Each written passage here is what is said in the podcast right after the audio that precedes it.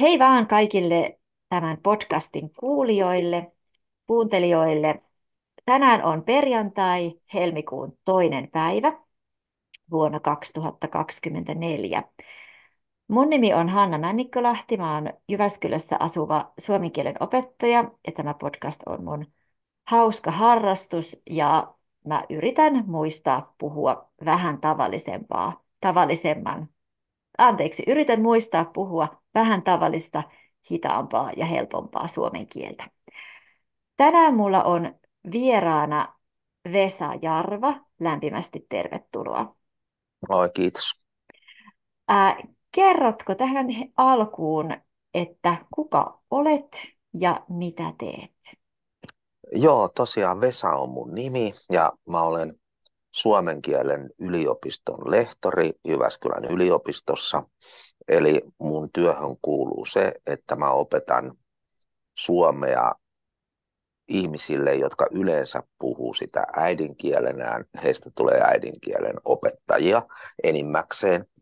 Ja olen tehnyt tätä työtä nykyisessä työssä vissi 11 vai 11 vuotta, to, vähän toistakymmentä vuotta, ja olen ollut myös suomen kielen opettajana ulkomailla ja S2-opettajana joskus, että yhteensä olen ollut yhden vuoden Liettuassa, kaksi vuotta Unkarissa, kaksi vuotta Virossa, yhteensä viisi vuotta ulkomailla suomea opettamassa.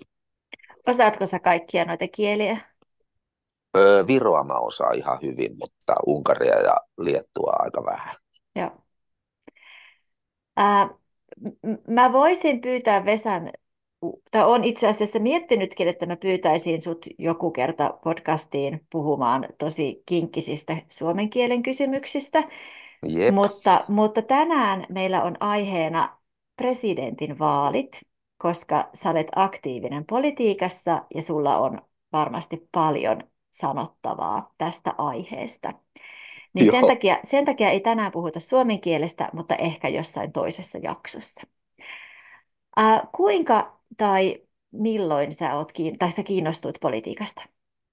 No, mä olen aina ollut yhteiskunnallisista asioista kiinnostunut, mutta mä en ole ollut aktiivinen siinä. Ja sitten vaikutti eniten tämä nykyinen semmoinen asenneilmapiiri, että musta alkoi tuntua, että Suomessa puhutaan paljon ja kovaan ääneen semmoisista asioista, mistä mä en itse niin kauheasti pidä, kuten esimerkiksi tämmöinen kansallismielinen konservatiivisuus ja aika avoin rasismi, sukupuoli ja muiden vähemmistöjen tämmöinen dissaaminen.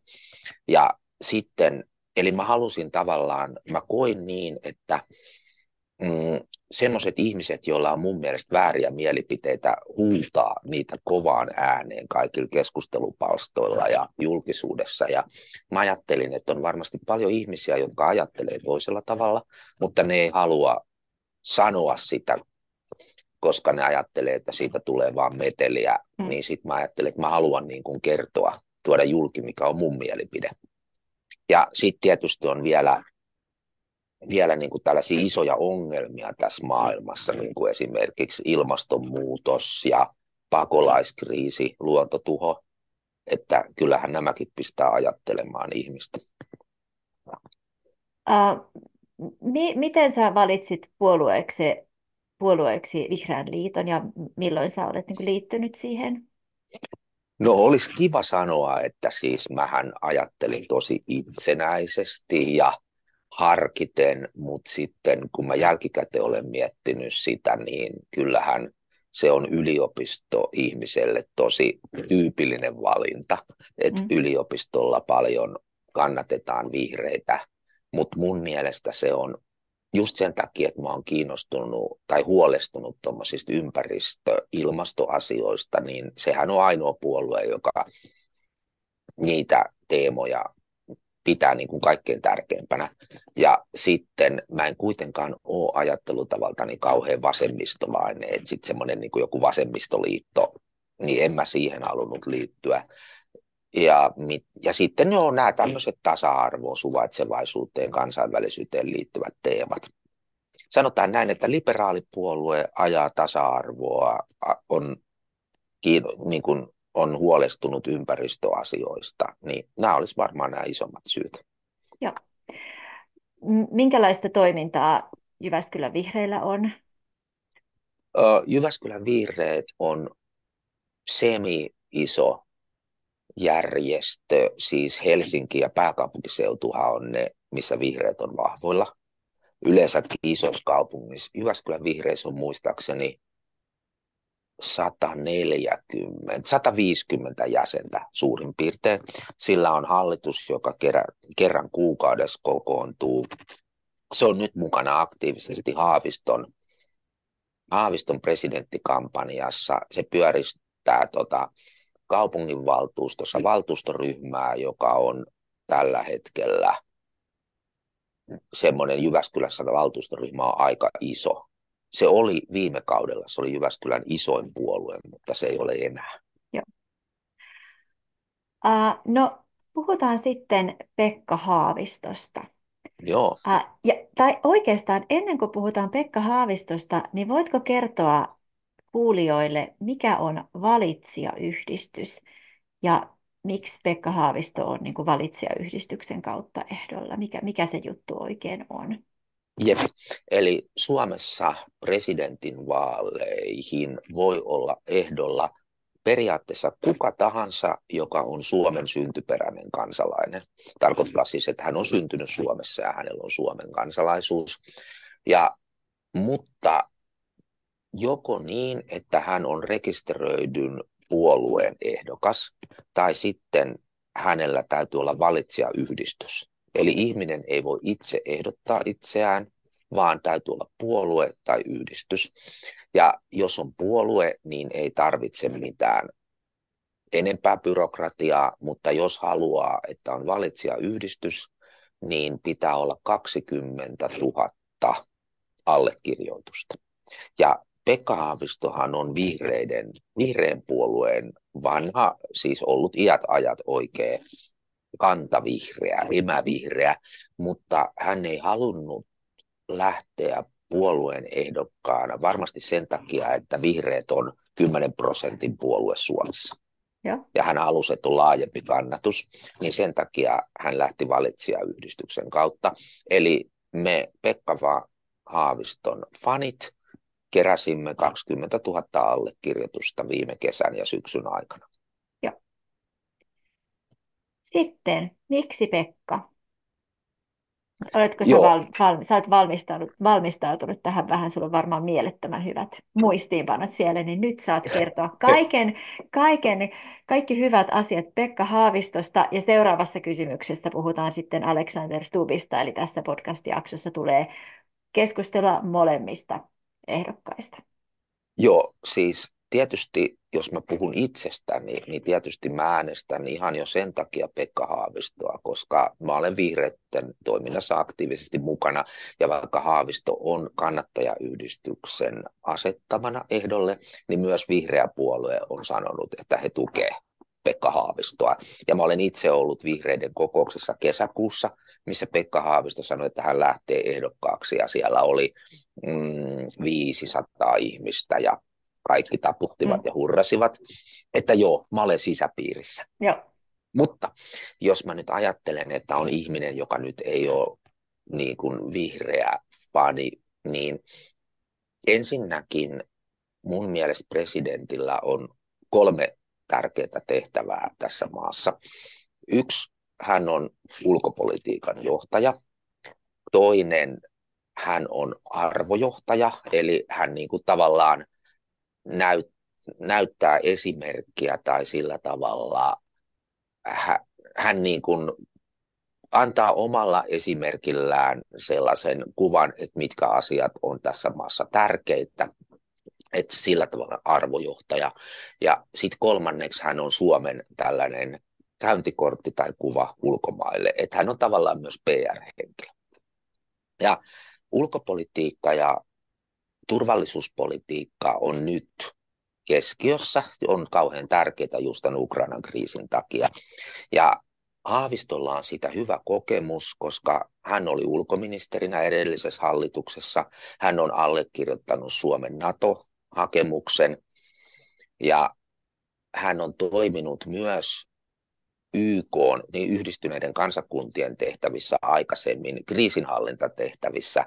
Ja se on musta hyvä juttu, että tämä hänen ulkopoliittinen kokemus ei ole pelkästään tällaisesta valtioiden välisistä politiikasta, ettei pelkästään ole tällainen Länsi-Eurooppa, Amerikka-suuntautuminen, vaan hänellä on myös tämmöinen globaali näkemys. Hän puhuu esimerkiksi Afrikan tilanteesta paljon, että on niin kuin laajakatseinen.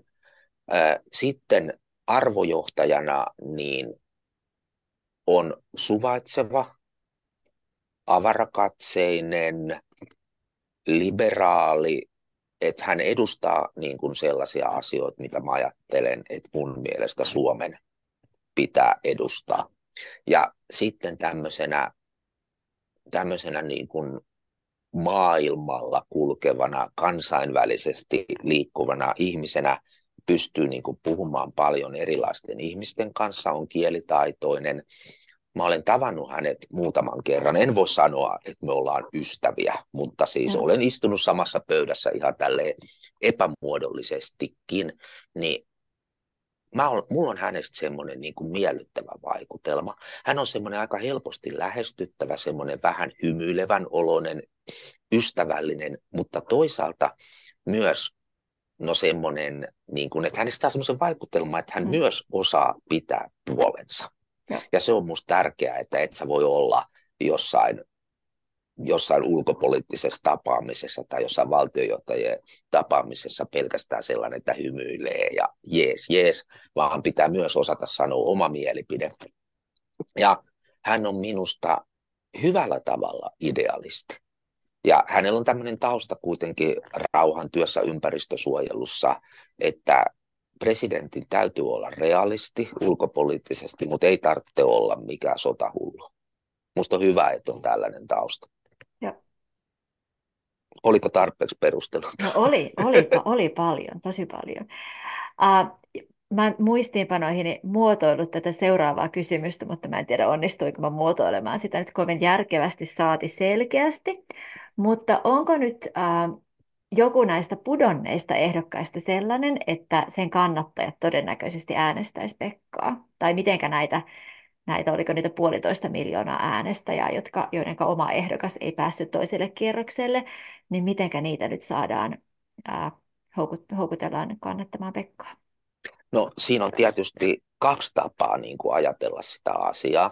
Et yksi tapa on se, että ajatellaan, että mikä niin kuin Pekka Haavistossa on hyvää, että he haluaisivat äänestää Pekka Haavistoa.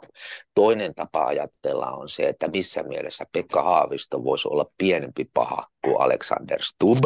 Eli siis minkä takia nämä ihmiset, joiden on pakko äänestää jompaa kumpaa, päätös kuitenkin äänestää Pekka Haavistoa. Mutta mä lähden positiivisen Joo. kautta. Mä ajattelisin näin, että Haavisto on kuitenkin tällainen, no mä sanoin äsken suvaitsevainen, avarakatseinen, tällaisen, että hänen, häneen on mun mielestä helppo samaistua.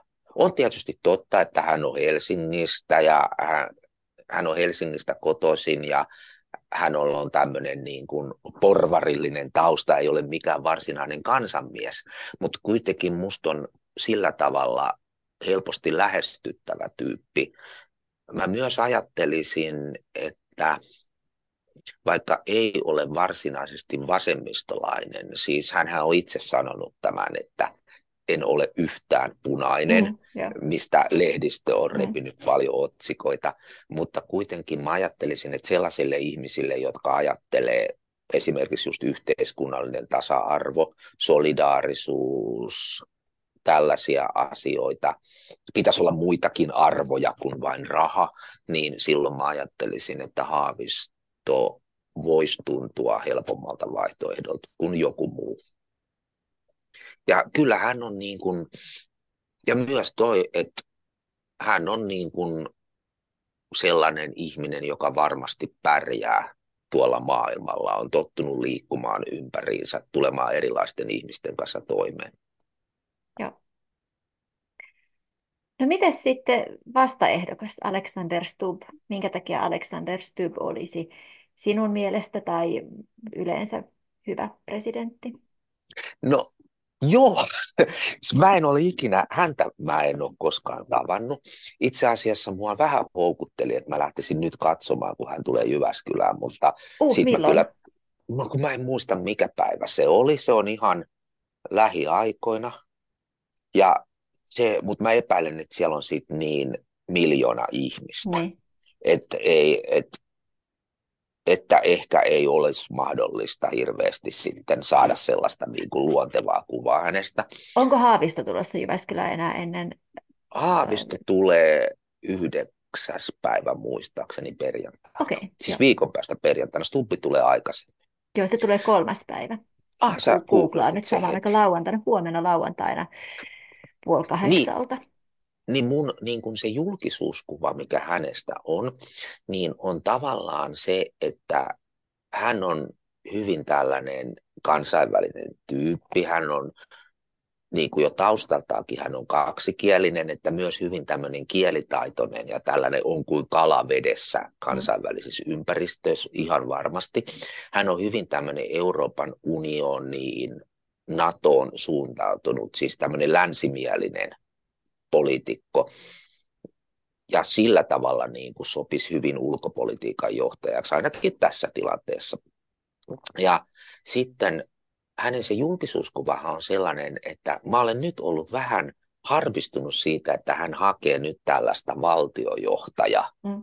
imagoa, että hän on aika vakava ja puhuu sillä tavalla vakavasti ja hitaasti, kun sitten hänen, hän on kuitenkin semmoinen aika hymyileväinen.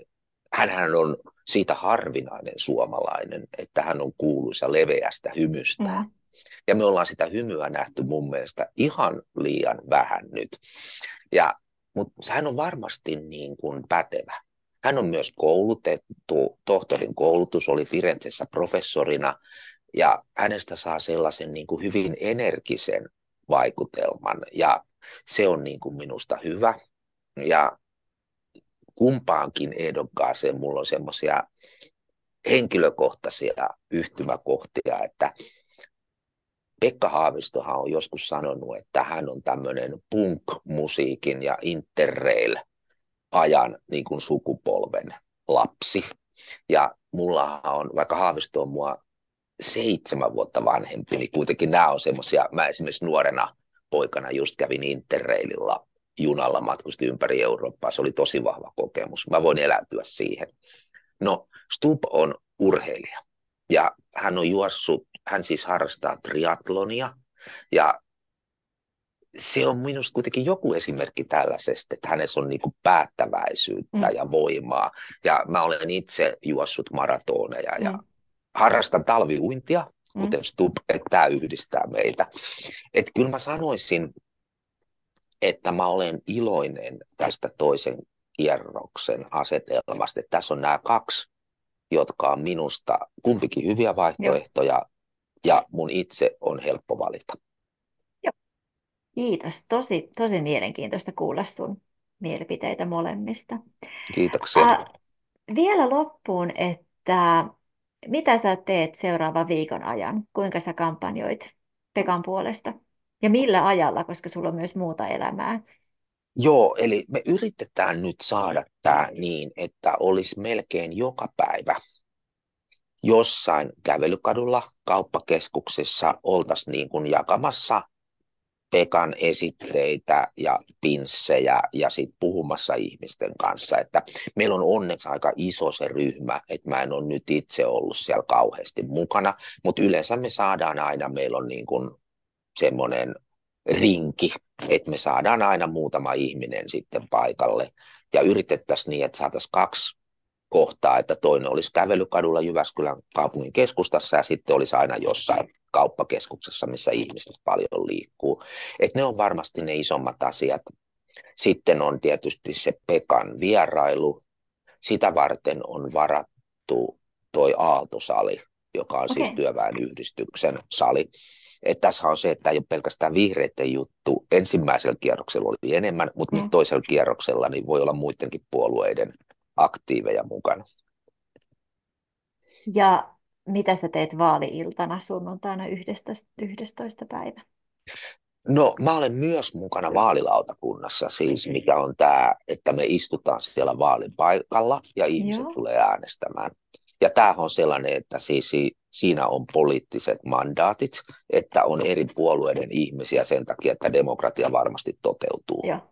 Näin ollen mä olen niin kuin vihreiden edustajana Jyskässä No niin, vaalilautakunnassa, joten mä istun siellä kello kahdeksaan asti, jolloin äänestys loppuu, ja sen jälkeen me lasketaan sen paikkakunnan äänet, ja jos käy hyvin, niin ne täsmää, jos ne käy huonosti, niin se digitaalinen rekisteri, mihin merkitään aina, kun ihminen äänestää, se merkitään heti tietokoneelle, ja niin siinä näkee, että ihmisiä on äänestänyt vaikka sanotaan 1700. joo. No sitten me lasketaan ne äänet, jos niitä äänilappuja, vaalilippuja on 1700, kaikki on hyvin. Mutta jos niitä on 1698, meidän täytyy selvittää, mistä tämä ero johtuu. Voi ei. Niin, eli siis se on loppu joko kello 20.45 tai sitten se on loppu kello 23.45 tai jotain. Toivotaan, että ne täsmää. Joo, toivotaan, että ne täsmää ja pääsee nopeasti sitten. No joo, kyllä mä sitten varmaan, varmaan kuitenkin menen ihan kiltisti kotiin. Kyllä mä uskoisin niin, koska se tavallaan se tulos ratkee kuitenkin jo niin aikaisin, että siinä Mm. vaiheessa, kun mä pääsen pois sieltä vaalilautakunnasta, niin se niin kuin tiedetään. Joo. Mutta tietysti kun Pekka voittaa, jos sitten syntyy joku spontaani kansanliike, että ihmiset lähtee kadulle, niin miksi ei? Jännittävä, jännittävä viikko edessä ja jännittävä sunnuntai edessä. On, ja tietysti me ollaan Suomessa, että todennäköisesti nyt kaikki juhlinta ja muu on hyvin asiallista ja hillittyä. Joo. Kiitoksia tosi paljon tästä haastattelusta. Mä, keske, mä keskeytän nyt tämän äh, nauhoittamisen ja mä unohdin sanoa aluksi, että älä lähde vielä pois, jutellaan vielä hetken aikaa. Kiitoksia kaikille kuulijoille ja jos sinulla on oikeus äänestää, niin muista äänestää. Mukavaa päivän jatkoa. Moi moi. Säkin voit sanoa moi moi. Ah, moikka! Joo, käykää äänestämässä.